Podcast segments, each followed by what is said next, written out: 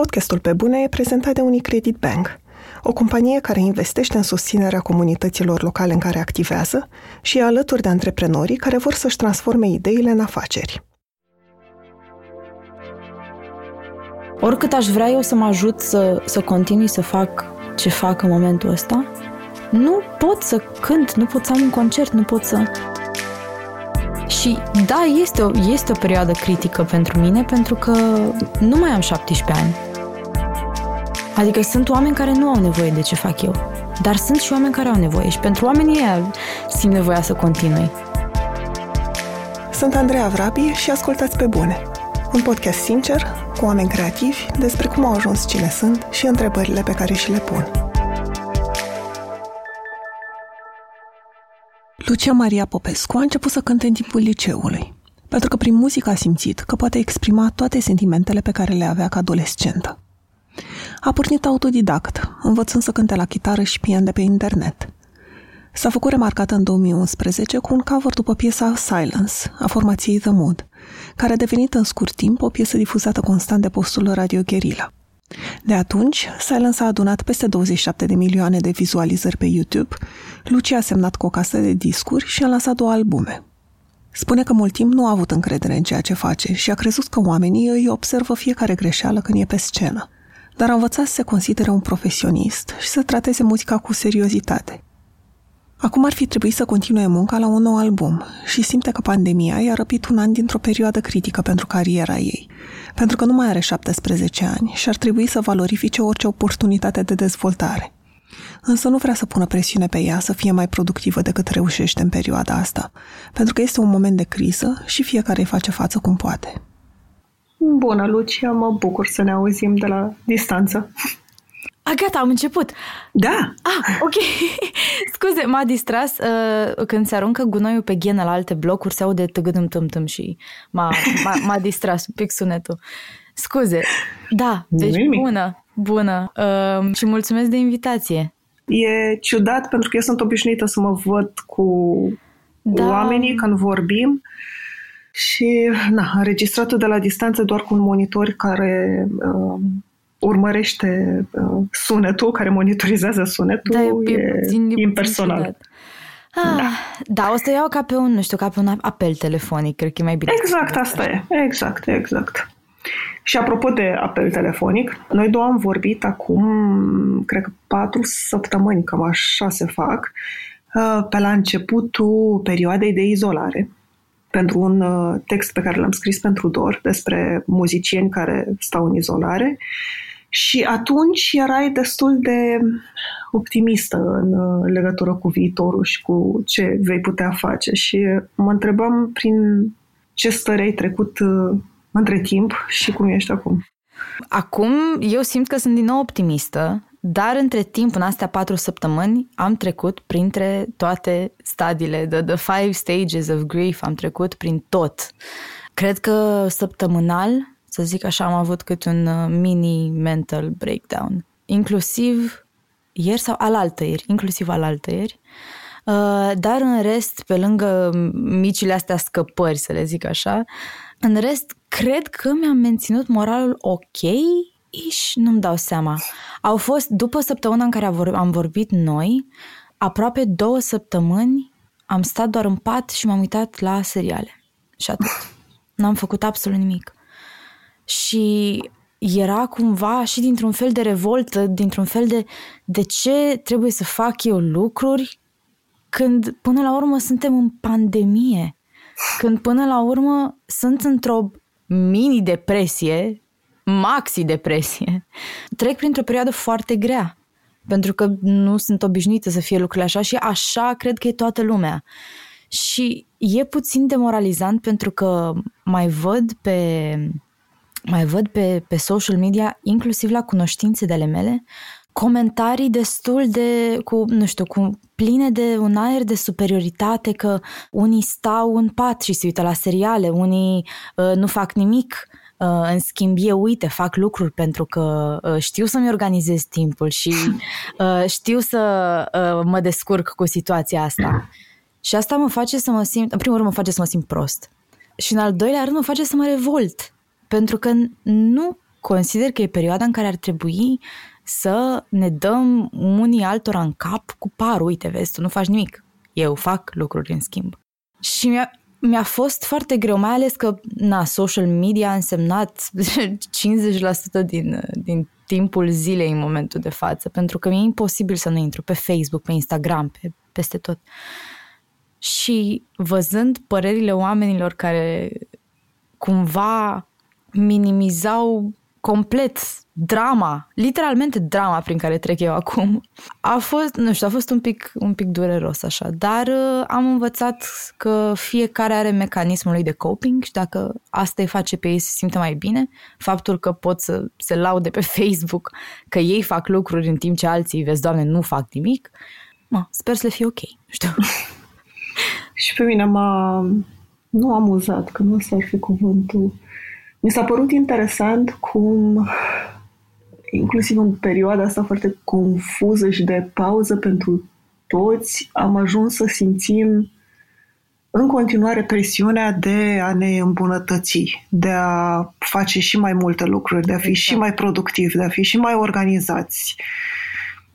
Da, eu, inclusiv în, în momentul ăsta. În special, nu știu, simt chestia asta în special uh, direcționat uh, către artiști pentru că toată lumea a pornit la, la drum cu ideea wow, păi acum ai timp liber, ai timp să compui, ai timp să înregistrezi, ai timp să faci toate lucrurile astea. Și mi-e greu să nu mă simt vinovată că azi nu vreau să mă ridic din pat, decât pentru a mânca. Și atât. mă simt vinovată și față de mine, pentru că știu că în momentul în care o să revenim la normal, când o fi asta, va trebui să vin cu un material nou, va trebui să vin cu ceva nou și sunt conștientă că trebuie să și lucrez. Dar uh, am început să fac asta abia de săptămâna trecută. Am cam o săptămână de când am programul ăla organizat de care îți spuneam că, despre care îți spuneam că mi-l doresc acum 3-4 săptămâni când am vorbit. Și deci cum, ai, cum, cum te-ai gândit la el? Adică cum ai încercat să te organizezi de o săptămână. Nu e, ceva, nu e ceva pus pe hârtie, momentan. Mi-aș dori să fac și pasul ăsta, să organizez totul cu bullet points undeva, într-o agenda frumos. Momentan uh, încerc să-mi limitez uh, statul degeaba. Când, când stau prea mult degeaba, degeaba, mă rog, și ăsta e un cuvânt total irelevant, dar când stau, de exemplu, și mă uit la seriale sau ascult muzică sau, sau fac ceva care nu produce efectiv un material, încerc să mă uit la ceas, încerc să-mi dau seama cât timp am petrecut făcând asta și să zic, ok, hai să facem și altceva. Cred că cam asta e sistemul meu în momentul de față. Uh, m-am apucat să lucrez la un proiect care, nu știu, sper că va vedea lumina zilei, legat de uh, tot ce îți spuneam acum uh, când am vorbit atunci, și anume un proiect cu uh, audiobook-uri pentru copii. Nu știu exact ce se va întâmpla cu acest proiect, dar momentan mă, îmi ține creierul ocupat, cred că asta e chestia, nu știu, mă mm. ține, mă ține în priză și mă ajută să, nu știu, să-mi ofer singură un scop în momentul ăsta.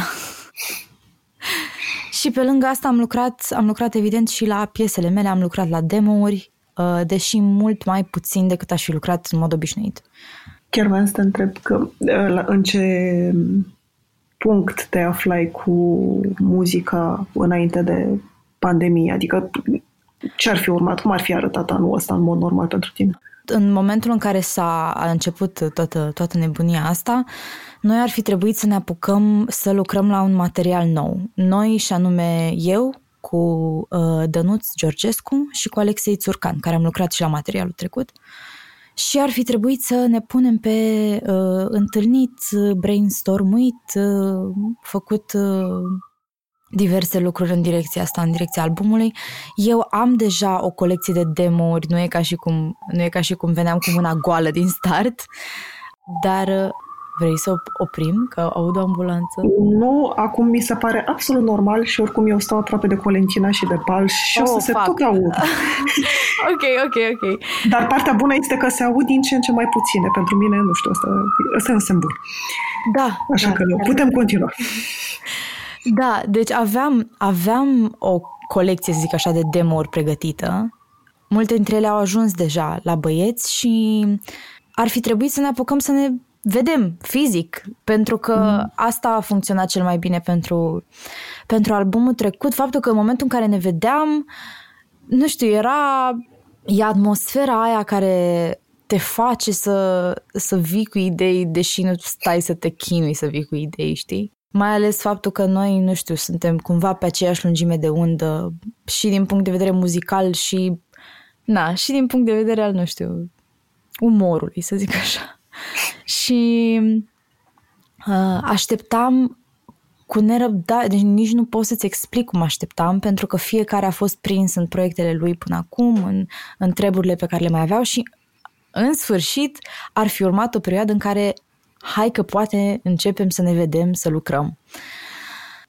De asta a fost uh, uh, stadiul de, de, de furie din uh, Five Stages, în care sunt atât de, atât de nervoasă că mi-au fost luate lucruri, deși nu erau ale mele neapărat. Mi-au fost luate niște lucruri pe care le-am, le-am luat, știi, taken for granted. Le-am luat, am zis, acum se va întâmpla asta și acum se mm-hmm. va întâmpla asta și uite că acum nu mai am lucrurile astea. Și sunt supărată, sunt supărată rău. am, fost, am fost atât de supărată. Acum cumva sunt în, în perioada de acceptare. Ok, aia e, s-a întâmplat. Ați pus pe hold ce aveați de făcut sau încercați să găsiți alte soluții? Încercăm... Cum mergi discuțiile între voi? Momentan încercăm să, încercăm să lucrăm online și anume printr-un uh, dute vino, telefonul fără fir, mailul fără fir mai degrabă, pasat de la o persoană la alta și cine vine primul cu o idee, uite, am venit cu asta. Și după aia ne consultăm între noi. E mult mai, nu știu, mai, mai, mai steril de la distanță. Și cumva asta e fix ce nu trebuie pentru un, uh, material muzical pentru un album, pentru... Nici nu știm exact ce vom lansa, dacă o să fie album, dacă o să fie EP, dacă o să fie, dacă o să fie doar câteva single-uri, nici, nici nu știm asta încă. Dar cert este că în momentul ăsta avem cel puțin două, trei demo-uri de care eu sunt super entuziasmată și pe care le ascult ca și cum n-ar fi ale mele sunt foarte încântată de ce a ieșit și în momentul ăsta sunt doar la stadiu de demo. Până la varianta finală mai durează mult.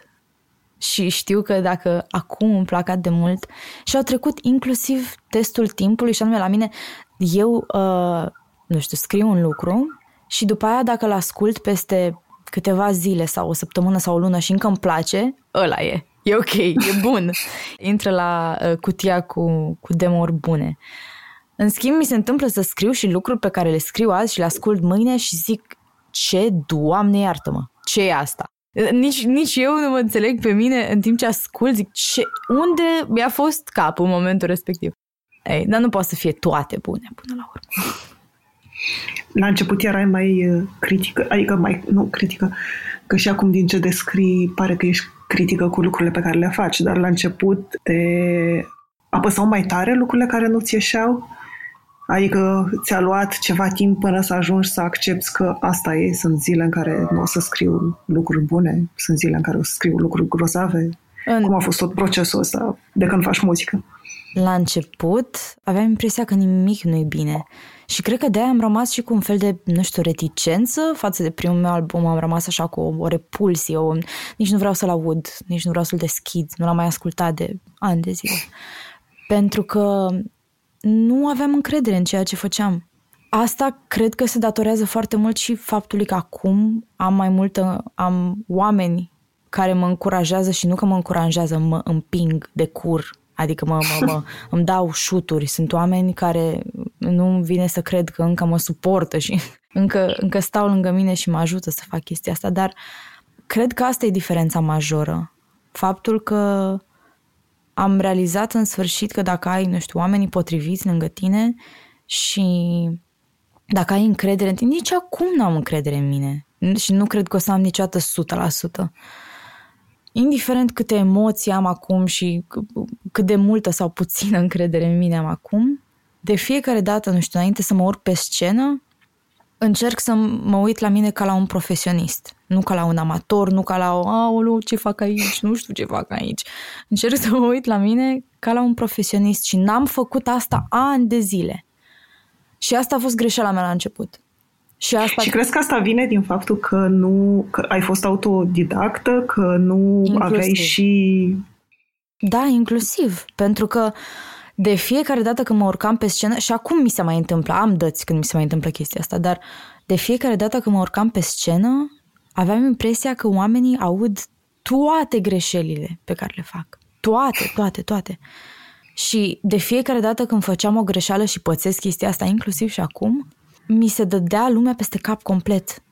Fizic, de fiecare dată când greșesc pe scenă, am o reacție fizică, mi se strânge stomacul, îmi crește pulsul, mi se face greață, pentru că mă gândesc, uite cât de proastă ești, uite cât de prost ai cântat, uite cum nu ești în stare să faci nimic.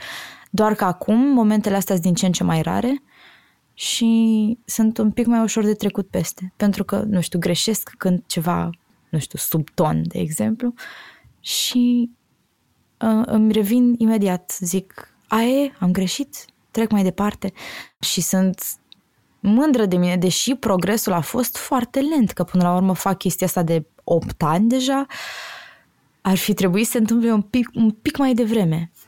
Dar nu e ca și cum există un uh, etalon al când ar trebui să începi să te simți ca un profesionist. Ideal, de preferat, după părerea mea, ar fi să faci asta din prima secundă. Să own it. Faci un lucru bun și de-aia a venit lumea la concertul tău. Și de-aia te ascultă oamenii și de-aia sunt alături de tine. Modul în care am lucrat până acum, absolut tot, o nu. O nu. Stați în casă. Stați în casă. Stăm oricum în casă. Nu e cu nimeni. wow, cred că e cel mai, o să fie cel mai bizar podcast. De ce? Pentru că ambulanțe și poliție și... A, mi se pare că de fapt ar fi fost viz- bizar să nu existe uh, lucrurile Să nu existe, exact. Să faci abstracție de realitatea pe care o trăi. Da, da. Da, corect. Podcastul Pe Bune e prezentat de Unicredit Bank, o companie care investește în proiecte care aduc schimbare – Acum 12 ani, Unicredit Bank a început să sprijine comunitatea creativă românească. Astăzi, continuă să ajute și să inspire oameni și inițiative cu impact pozitiv în comunitățile în care activează. De la programul Teach for Romania, care sprijină tineri să devină lideri în educație, până la Academia Minților Creative, care oferă antreprenorilor toate informațiile de care au nevoie pentru a-și pune în aplicare ideile de afaceri. Unicredit Bank, banca pentru lucrurile care contează. Fie că faci curat sau speli farfuriile adunate peste zi, sau ai chef de câteva exerciții fizice, sunt multe activități pe care le faci în casă și în timpul cărora ai putea asculta podcasturile tale preferate. De ce să nu ai o experiență de ascultare perfectă cu noile căști Galaxy Buds Plus? Se conectează wireless la telefon, poți să le controlezi prin atingere și folosesc ultima tehnologie astfel încât sunetul să fie cât mai clar – în plus, pentru că au un microfon incorporat, le poți folosi pentru conferințe video, iar bateria ține până la 11 ore de utilizare continuă. Încearcă Galaxy Buds Plus și lasă de purtat prin zi de cele mai bune povești audio. Mă, mă duc puțin la începuturile tale, dar da. nu atât de mult, de fapt, la începuturi, că dacă te uiți tu acum înapoi, de ce crezi că ți-ai dorit să faci uh, muzică? Ce te-a motivat? Nu știu, n-am avut niciodată dorința conștientă de a face asta ca o carieră. Era pur și simplu în momentul în care ajungeam acasă de la școală, era singurul lucru pe care voiam să-l fac. Activitatea mea principală era închisul pe balcon, cântatul de cover-uri, învățatul, uh, învățatul de, să cânt la pian, la chitară, la, la și așa mai departe. Era activitatea mea preferată. Nu știu, am, am simțit nevoia mereu să fac chestia asta. Pentru că am simțit că e un lucru pe care nu poate să-mi ia nimeni, indiferent de ce se întâmplă. Pentru că de cântat pot să cânt oriunde, oricând, oricum. Mă rog, acum stând la bloc până în ora 10, dar pot. nu, nu, că și la ei mei acasă era fix aceeași situație. La ora 10 oricum se, se dădea stingerea complet. Dar uh, a fost, am mai folosit cuvântul ăsta de 100 de mii de ori, dar a fost efectiv un refugiu. Mi-era, mi-era foarte greu uh, să, să mă descurc cu, nu știu, dramele care se întâmplau la școală. Că era vorba de, nu știu, faptul că am luat o notă mică și îmi venea să mă dau capul de pereți, deși ai mei niciodată n-au avut pretenții de genul ăsta de la mine, niciodată nu m-au certat când am luat note mici, dar eram eu atât de, atât de ambițioasă și atât de... Dacă luam o notă mică sau dacă, nu știu, nu ajungeam la Olimpiadă, la etapa pe București sau nu știu, diverse prostii, dacă băiatului de care îmi plăcea nu-i plăcea de mine, dacă mă certam cu vreo colegă, absolut toate prostiile astea mărunte, care la vremea respectivă erau, cum se cheamă, mag- magnifiate, mag- cu lupa, mă rog, înțelegi, erau puse sub mm. lupă și făcute de 100 de ori mai mari. Toate chestiile astea se adunau, se adunau și simt sentim- același sentiment și acum, că adun foarte multă, foarte multă frustrare din, din tot ce se întâmplă în jurul meu. Și după aia ajungeam acasă și știam că dacă mă duc pe balcon și cânt un cover de la Evanescence, o să fie totul bine. Pentru că am toată, toată această furie, toată această... Oh, sunt atât de înverșunată, lumea e groaznică, oh nu! Și da, cumva ăsta era, cumva ăsta era unul dintre motive da. Ai învățat în timp să, pentru că din ce înțeleg, era o formă de a-ți spune toate emoțiile în muzică și de a te, nu neapărat elibera de ele, dar ca o formă de terapie prin muzică. Exact. Ai învățat în timp să faci asta mai conștient? Poate? Da, și am învățat, am învățat să, că pot canaliza și alte sentimente în afară de furie și, și supărare și am învățat că pot canaliza tot. Pot să iau absolut tot și să pun în muzică. Inclusiv momentele în care sunt cea mai fericită. Le iau și pe alea și le pun acolo. Am învățat să nu mai discriminez între, între momentele din viața mea. Le iau pe toate și le pun în muzică. Poți să-mi vorbești de câteva cântece anume în care simți că ți-a ieșit asta cel mai bine? Adică de la ce emoții au pornit și cum ai ajuns să le scrii? Dacă cum ai ajuns să la... le... Dacă mă gândesc la albumul Samsara, care este, uh, nu ultimul, cred că am mai zis asta, cel mai recent, ca să nu, uh, să nu fiu... Uh, cel mai recent album al meu este exclusiv despre moarte. Ceea ce nu sună neapărat atât de optimist. Dar vorbește și, adică sunt foarte multe sentimente, nu știu, sunt foarte multe stări calde și plăcute acolo.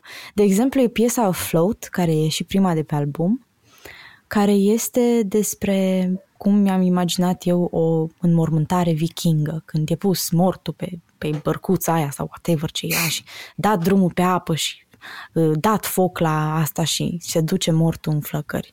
Pe a- Mama, acum nu sunt absolut deloc optimist, știi, că o formulez așa, dar mă gândeam la sentimentul ăla, știi, de eu sunt ăla care plutește pe apă și mă duc undeva unde sunt oameni pe care îi iubesc și mă duc acasă. Pe scurt asta zice, asta zice refrenul.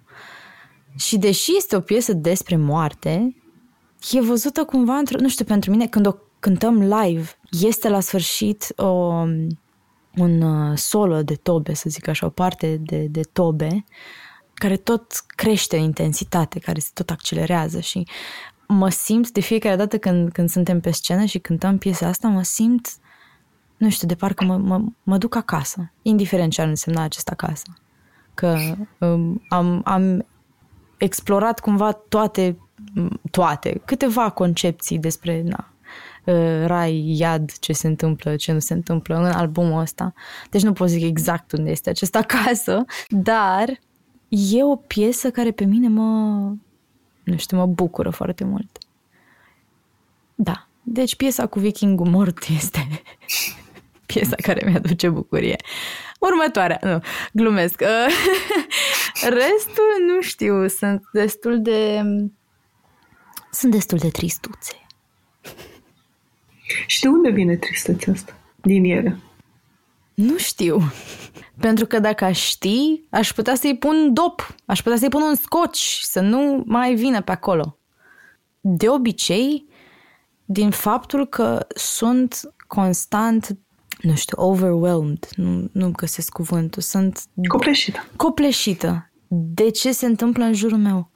Nu cred că a existat moment în ultimii ani în care să, să zic momentul ăsta sunt 100% liniștită. Nu știu, e, e totul foarte copleșitor. Din punct de vedere al, nu știu, stimulilor care vin din exterior, e, e totul prea mult mereu. Și încerc să îmbrățișez tot, dar e prea mult. Și așa, așa m-am simțit dintotdeauna și tocmai de aia când sunt pe scenă sau când sunt oriunde de fapt și când mă deconectez, mă detașez de absolut tot. Nu mai există, nu mai există nimic. Se, nu știu, dispare tot și e, e între timp am învățat că nu e bine nici să vrei să faci să dispară tot. Dar uneori mi-aș dori să am o, să am o rotiță de aia de volum și să dau totul mai încet, să nu se mai întâmple atât de multe lucruri deodată, cel puțin, în jurul meu. Cred că aici, aici mă, mă depășește totul. Faptul că nu pot să zic, da, bine, dați-mi lucrurile astea pe rând, vă rog, nu mi le dați pe toate deodată, că nu știu ce să fac cu ele. Apropo de asta, în perioada asta de patru săptămâni de când stăm toți acasă, simți că cineva a dat de rotița aia mai încet sau că în continuare totul vine către noi cu viteză din ce în ce mai mare? Cum te-ai simțit? Nu știu, cred că uh, a dat cumva, uh, nu știu, doar pandemia la maximum. A zis, ok, ne uităm aici ce avem pe panou, boală, o dăm la maximum. uh, în rest, îmi lipsește tot foarte mult. Și asta e, asta e chestia că am avut revelația asta zilele trecute. Eu dacă nu ies să văd un concert, nu știu, două ori pe săptămână, nu mă simt ok. Dar de fiecare dată când ajung la concert, oriunde ar fi concertul, ajung acolo și sunt prea mulți oameni, nu pot să respir, e prea închis, e prea uh, zgomotos, e prea nu vreau să stau în picioare, nu mai vreau, vreau acasă, aolo, cât mai stau. În schimb, acum, aș da absolut orice să fiu într-un loc care e prea aglomerat și unde e prea cald și aerul închis și prea mulți oameni și prea multă gălăgie, toată lumea vorbește în timpul concertului, dar tăceți din gură. Aș da orice să fiu acolo. Pentru că nu mi-am dat seama cât de mult mă încarc din chestiile astea și cât de mult am nevoie de ele am nevoie de... Nu e ca și cum lipsește contactul uman, pentru că am vorbit, am vorbit pe Facebook, pe Messenger, pe video, pe bla, bla, bla, la telefon, da? Am tot vorbit cu oameni zilele astea, săptămânile astea. Adică îmi lipsesc oamenii și fizic, dar îmi, îmi lipsește, nu știu, socializarea, îmi lipsește... Îmi lipsesc contextele familiare. Efectiv, sentimentul de a fi fizic undeva, nu face neapărat plăcere să fiu fizic, nu vreau să stau în picioare. Dar vreau să stau în picioare acum. E, e vorba aia că nu știi ce ai până nu, până nu mm-hmm. ierți. Sunt foarte multe lucruri pe care le-am luat așa de a, gata. Acum doi ani, un an și ceva, aproape doi, am avut o perioadă în care am stat izolat aproape o lună și ceva cu ocazia respectivă am aflat și eu că România are cea mai mare incidență de tuberculoză, de cazuri noi de tuberculoză din România, pentru că m-am trezit după un control de rutină, după o radiografie de rutină, că mi se spune, ă, păi vezi, ă, trebuie să te operăm. Moment care mie mi-a dat viața peste cap. Păi stai, nu, nu, nu, nu, nu, nu, nu facem așa ceva. De ce trebuie? Ce să operăm? Nu operăm nimic. Pe foarte, povestea pe foarte scurt este că am avut un tuberculom care este basically corpul tău uh, reacționează la bacilul de, de TBC, îl izolează într-o parte a plămânului și necrozează partea respectivă de plămân. Și acum doi ani am fost nevoită să trec prin chestia asta și am stat în mijlocul verii, ceea ce a fost și mai oribil. Toată lumea la, era la Electric Castle și eu eram internată în spital cu o bucată de plămân lipsă. A fost o perioadă superbă, ce pot să zic. Și după, după vara respectivă, mi-a fost greu să o iau de la capăt cu interacțiunea socială, cu ieșit în oraș, cu... Era foarte dificil să fac lucruri normale pentru că trebuia să mă protejez. Și am avut un an în care singura mea grijă, mă rog, exagerez, nu, am, nu m-am protejat cum ar fi trebuit să o fac, dar a trebuit să am extra grijă cu mine și să renunț la foarte multe lucruri. Și anul trecut, cât de prostuț o fi fost el, când a fost cel mai bun, n-a fost cel mai prost, a fost, nu știu, prostuț. Mă rog, comparativ cu ăsta a fost ok.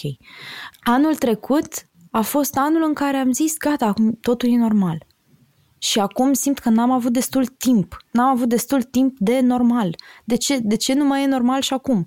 Pentru că abia am ieșit, eu încă mă simt de parcă abia am ieșit din izolarea aia. De parcă abia mi s-a, mi s-a vindecat cicatricea și abia pot să ies afară și abia pot să fac chestii și abia pot să car baxuri de apă.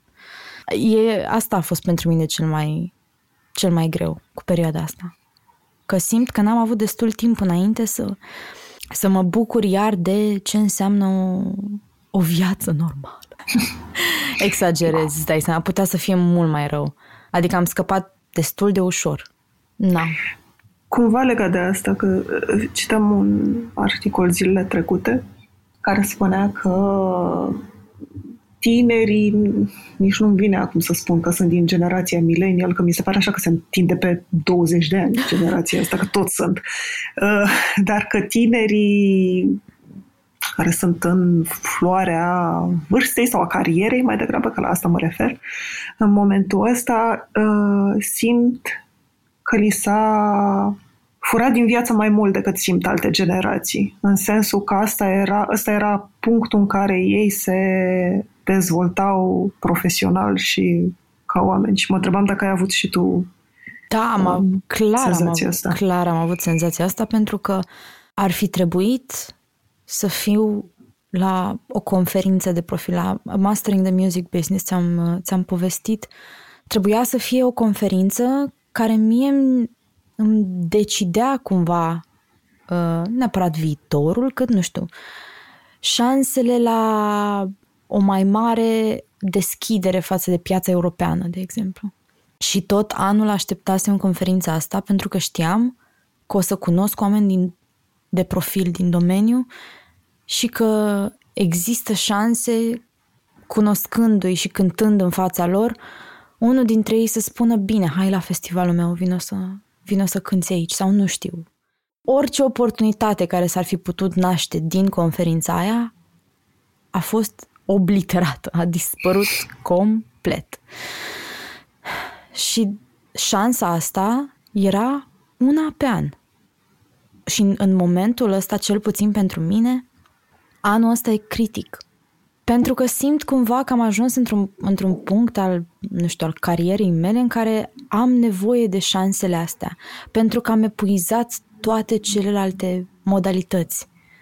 Internetul este atât de suprasaturat de muzică în momentul ăsta, încât dacă arunci ceva acolo, dispare complet în abis. Și nu era așa acum 8 ani. Și mi se pare că, că ce s-a întâmplat cu, cu piesa Silence, cu clipul, cu așa, a, are legătură... Care a fost prima și cum te-ai lansat. Exact. Pentru cei care nu știu. Așa, da, așa da. Are, are legătură foarte mult cu uh, faptul că nu era atât de suprasaturată piața în momentul ăla și nu se aruncau găleți și găleți de muzică pe internet. Și tocmai de aia, oricât m-aș strădui pe social media, nu știu, lucruri pe care le urăsc de altfel, nu, nu-mi face plăcere absolut deloc să, să știu că trebuie să postez ca să am un reach, ca să am un following, ca să am un bla bla bla. E foarte neplăcut. Și știu că sună ca o problemă, de cea mai mare problemă de lumea întâia. Vai, trebuie să postez și e foarte greu să postezi. Nu e greu să postezi, dar e o presiune constantă și șansele care au dispărut din cauza pandemiei ar fi luat din presiunea asta puțin. Tot anul ăsta pe care l-am pierdut, pentru că pentru cei care nu știu, în muzică de obicei, primele luni ale anului ianuarie-februarie sunt ușor moarte. Pentru că lumea abia se dezmorțește, nu prea se întâmplă atât de multe concerte și așa.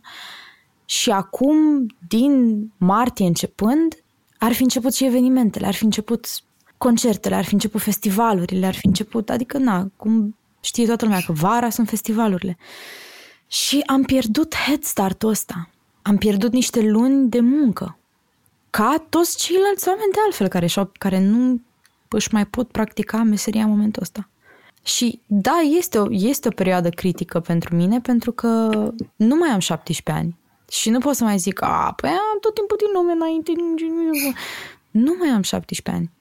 Și nu vreau să, să mă trezesc că a trecut anul ăsta pe lângă mine și mi-a luat tot și nici n-am făcut nici eu nimic. Deci tocmai de aia m-am, cam, m-am mai motivat în ultima săptămână să trag de mine, să mă dau jos din pat și să fac lucruri.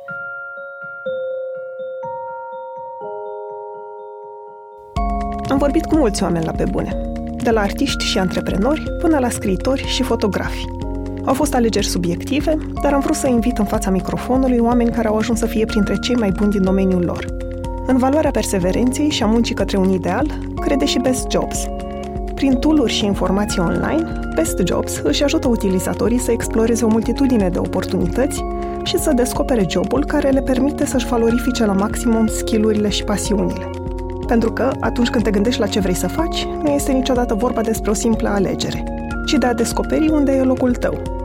Intră acum pe Best Jobs și descoperă jobul unde poți fi și tu cea mai bună versiune a ta.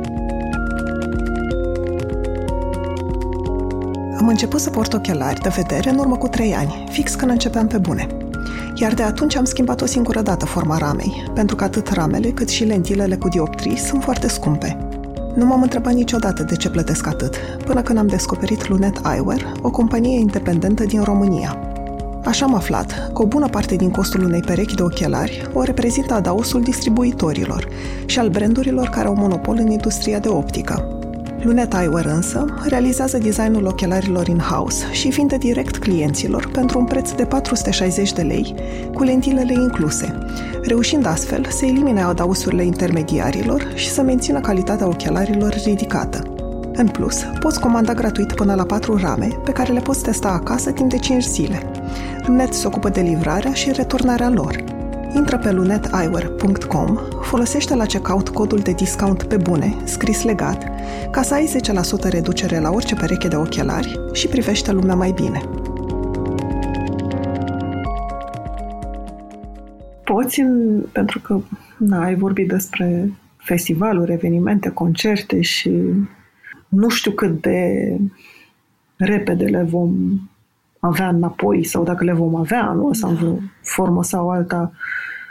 Tu, în mare parte, te întrețineai din muzică, te-ai gândit la alte surse de venit sau, nu știu, că va trebui să faci alte lucruri măcar un an ca să te întreții? Poți să-ți faci planuri de viitor în vreun fel?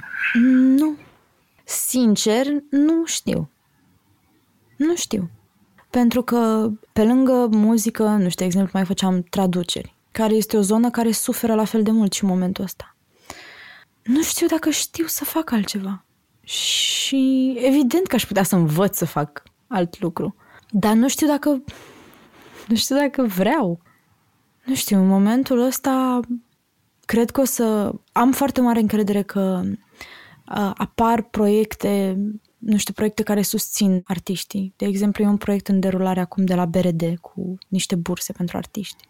O să fie oameni, inclusiv, inclusiv din, nu din zona privată, din zona de stat. O să fie oameni care o să încerce să ne ajute pentru că pot face asta. Oricât aș vrea eu să mă ajut să, să continui să fac ce fac în momentul ăsta, nu pot să cânt, nu pot să am un concert, nu pot să... Până la urmă, asta, asta simt că nu văd foarte mulți oameni despre liber profesioniști. Până la urmă, sunt un om care își plătește taxele și impozitele și care contribuie la stat. Nu e ca și cum mă duc la concert și mi se spune poftim banul, mulțumesc, am luat banul și îl iau cu mâna și îl bag în buzunar. Nu funcționează așa. Și foarte mulți oameni nu văd asta. Deci în momentul ăsta eu sper că va exista susținere din partea statului. Sper. Pe lângă asta, ce plănuiesc să fac eu singură este să mă apuc să uh, lansez muzică nouă când va fi gata. Și până atunci, până când ieșim din starea asta de, de urgență, sper că mă voi descurca cu ce am în congelator și cu ce am în dulap. Din pungile alea de mălai se fac câteva mămăligi, am încredere. Până la urmă am o casă, am o masă, am, o, am tot ce-mi trebuie, nu, nici n-aș avea de ce să mă plâng. Și sunt, sunt probleme atât de mari în momentul ăsta cum ar fi situația oamenilor fără adăpost. Autoritățile spun că nu există oameni fără adăpost, că toți sunt uh, uh, relocați în centre și așa mai departe. Voi glumiți? De asta încerc, încerc cumva să nu îmi pun probleme pentru că știu că, băi, sunt oameni care chiar au probleme. Și nu, e, nu este un, uh, un moment în care trebuie să comparăm, uh, uite, eu sunt ok, tu nu ești ok sau bla. Dar asta încerc să zic, că eu sunt ok. Ce mi s-a întâmplat mie în perioada asta a fost că Bine, aveam momentele astea și înainte, dar acum le-am avut mai, mai mult. Mi-am pierdut motivația să fac ce fac pentru că mi sau am ajuns să mă întreb foarte des ce rost are, cum ajută, adică față de problemele reale care există, care e contribuția mea. Ei, și ce? Nu mai fac un podcast. Ai, nu moare nimeni. De fapt, ar trebui să fac alte lucruri și mă întrebam dacă ai avut momente în care să te gândești la, nu știu, care e rolul artiștilor? Au vreun rol? E nevoie de ei? E nevoie de muzică? E nevoie de ce faci? Asta, asta uh, tot vedeam, nu știu, meme-uri, meme, bla, meme-uri și chestii despre, despre asta. Și anume faptul că atunci când ai impresia că artiștii sunt uh, nefolositori, uh, gândește-te că în perioada asta te uiți la filme, asculți muzică, asculți podcasturi, citești cărți, mai spune tu că artiștii nu sunt buni de nimic. Mi-am asumat rolul ăsta de maimuță cu flașnetă. Știu că asta sunt. serios, serios, chiar este un rol asumat. Știu că mă duc și mă urc pe scenă și fac la la la la și oamenii nu pot să zic că se distrează, că la concertele mele nu se distrează nimeni, dar oamenii simt niște lucruri. Și mi se pare că orice om lucrează în industria de entertainment știe cumva undeva în adâncul lui că până la urmă suntem entertaineri. Și mi-a, mi-a fost foarte greu să accept chestia asta, mai ales pentru că asta însemna că trebuia să mă urc pe scenă și să fiu super fresh și să nu uh, am, uh, uh, cum se cheamă, dureri vizibile, probleme vizibile. Dar da, nu, nu ar funcționa lumea fără entertainment. Adică mă gândesc eu personal ce aș fi făcut în perioada asta dacă nu aveam o carte sau un film sau un serial sau un album sau un... Cred că m-aș fi urcat pe pereți complet. Și știu că sunt oameni care nu simt nevoia de așa ceva în viețile lor. Pentru că până la urmă, nu știu, eu ca și copil am crescut într-o casă în care nu s-a ascultat niciodată muzică, în afară de la televizor. Adică sunt oameni care nu au nevoie de ce fac eu. Dar sunt și oameni care au nevoie și pentru oamenii ăia simt, simt nevoia să continui. Se spune că în perioadele de criză oamenii des- descoperă sau li se confirmă niște lucruri despre caracterul lor și cum sunt ei și mă întrebam dacă ai avut vreo revelație despre tine și despre cum ești tu în perioada asta. Cred că mi-am, mi-am dat seama că totuși mi-am păstrat calmul mai, mai bine și mai eficient decât aș fi crezut că o să fac. Adică în, în patru săptămâni n-am plâns decât de patru ori, ceea ce este foarte puțin pentru mine simt că, nu știu, am acceptat, am luat situația uh, și am procesat-o mult mai uh, ok decât aș fi făcut acum, dacă eram eu acum doi ani în situația asta. Și sunt, sunt mândră de mine când văd evoluții de genul ăsta la mine. Mi-am, am început să iau lucrurile mult mai ușor, nu știu care sens. Am început să nu mai iau absolut orice ca fiind o dramă. Am început să accept lucruri și să, să-mi dau seama că fac parte din viață și că dacă mă agit și mă învârt ca un titirez, nu o să rezolv nimic. Și mi-a luat foarte mult timp să, să iau lucrurile din, din jurul meu lightly, nu știu, să le iau ca fiind pur și simplu, ca existând, ca un lucru în sine, nu ca o greutate pentru mine, nu ca un obstacol pus acolo ca să împiedice Lucia, că ah. pur și simplu ca pe un lucru care există și eu exist în jurul lui și coexistăm și aia e. Te gândești în vreun fel să scrii muzică despre perioada asta sau pornind de la perioada asta? Pentru că, de fapt, ce mă întreb eu e că tu ai spus în mai multe interviuri că cântecele tale sunt stări și care ar fi starea pe care ai transmit-o Fix într-un asta. cântec despre perioada asta. Asta voiam să zic, că s-ar reflecta pur și simplu starea mea și starea generală din momentul ăsta în piesele pe care le, pe care le scriu cât timp sunt aici în izolare și cred că cel mai cel mai pregnant sentiment e cel de captivitate, nu știu, mă simt captivă. Este o atmosferă apăsată în jur. Îmi place să, să cred că există o energie colectivă, pentru că până la urmă suntem făcuți din energie. Faptul că ne mișcăm, faptul că mișcăm egal energie și cum mișcăm toți în momentul ăsta creează un fel de energie colectivă. Și se simte. Se simte ca presiune atmosferică pentru mine. Când sunt zilele alea înnorate și ieși afară și e o presiune de asta atmosferică mare sau, sau mică, nu știu exact cum funcționează, că nu sunt, nu sunt expert, dar da, se simte exact ca presiune atmosferică crescută, o să zic. Asta e răspunsul meu final pentru 5.000 de euro. Presiune atmosferică crescută. Cum te încarci zilele astea? Cum îți păstrezi optimismul? Ce faci? Ce ai observat că funcționează pentru tine? Nu vreau să fie un sfat pentru oameni, ci pur și simplu ce funcționează la tine? Pentru mine, nu știu, cred că cele mai mari bucurii sunt bucuriile mici ale altor oameni. Pentru că intru pe Facebook și văd că cineva a fost la Mega Image să-și cumpere o pâine și pe drum a dat peste o pisică pe un gard. Sau a văzut că am florit o magnolie. Sau, nu știu, a fost ziua cuiva și prietenii i-au, i-au trimis un tort prin curier. Sunt lucrurile astea super mărunte, dar lucruri care m-ar fi bucurat și dacă s-ar fi, mi s-ar fi întâmplat mie. Da, cred că sunt, nu știu, cred că sunt lucrurile mici. Și muzica până la urmă. Pentru că am, știind că am atât de mult timp la dispoziție, mi-am acordat mie mai mult timp să ascult muzică în mod conștient. Pentru că în ultima perioadă, fiind și pe drumuri, fiind aglomerată și așa, am ascultat mai mult muzică în timp ce făceam alte lucruri. În timp ce conduceam, în timp ce găteam, în timp ce whatever.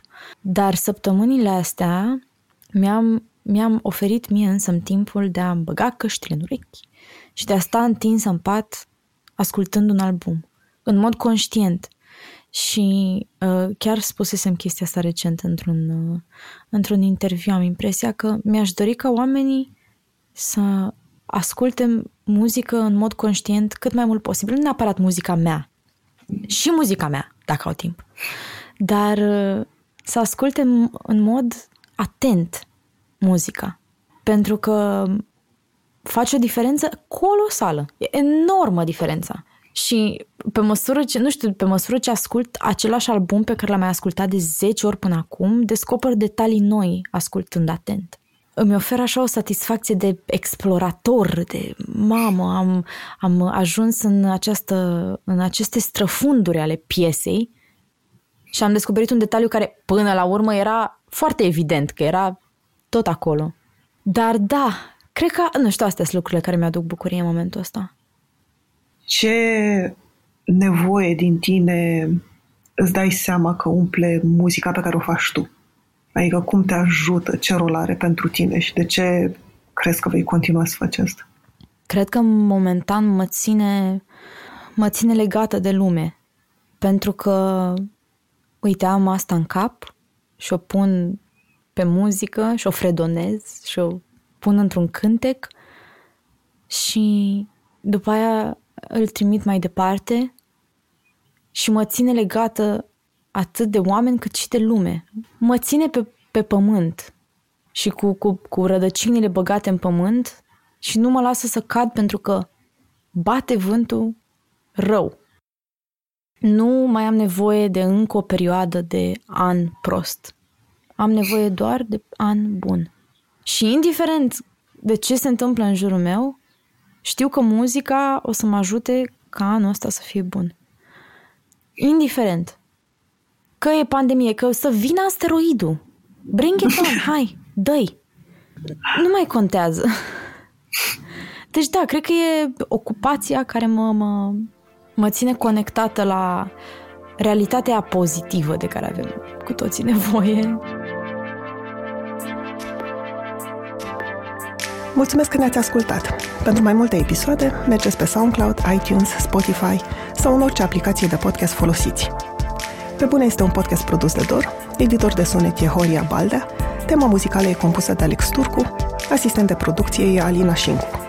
Nu uitați, dacă v-a plăcut episodul, dați-l mai departe, ca pe bune să ajungă în căștile cât mai multor oameni.